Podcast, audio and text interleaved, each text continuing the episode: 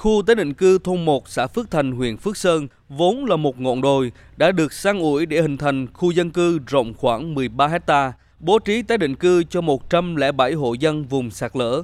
Tháng sáu năm ngoái, người dân được về làng mới sinh sống mang theo kỳ vọng sẽ sớm ổn định cuộc sống, không còn bị ám ảnh bởi sạt lở. Thế nhưng, sau đợt mưa lũ cuối năm ngoái, một số nhà dân vừa xây dựng xong nguy cơ bị sạt lở vì nền đất yếu.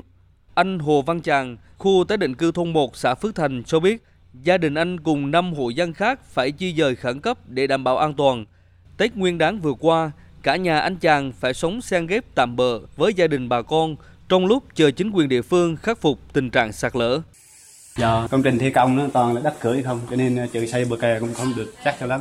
Thôi xây nhà sạt lở thì mới nứt cái đường bờ kè sơ sơ. Trong thời gian xây xong thì càng ngày thấy càng sạt lở nặng. Các hộ đây thì cũng không biết làm răng.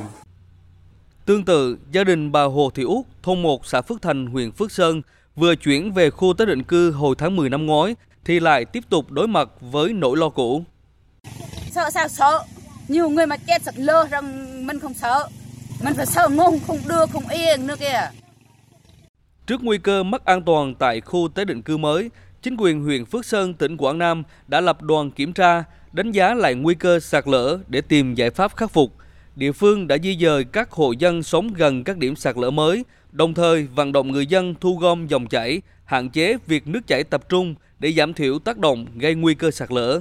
Ông Lê Quang Trung, Chủ tịch Ủy ban Nhân dân huyện Phước Sơn cho biết, huyện đã báo cáo và được Ủy ban Nhân dân tỉnh Quảng Nam phê duyệt hỗ trợ ba phẩy năm tỷ đồng để xây dựng bờ kè chống sạt lở, dự kiến giữa tháng ba tới sẽ tiến hành thi công.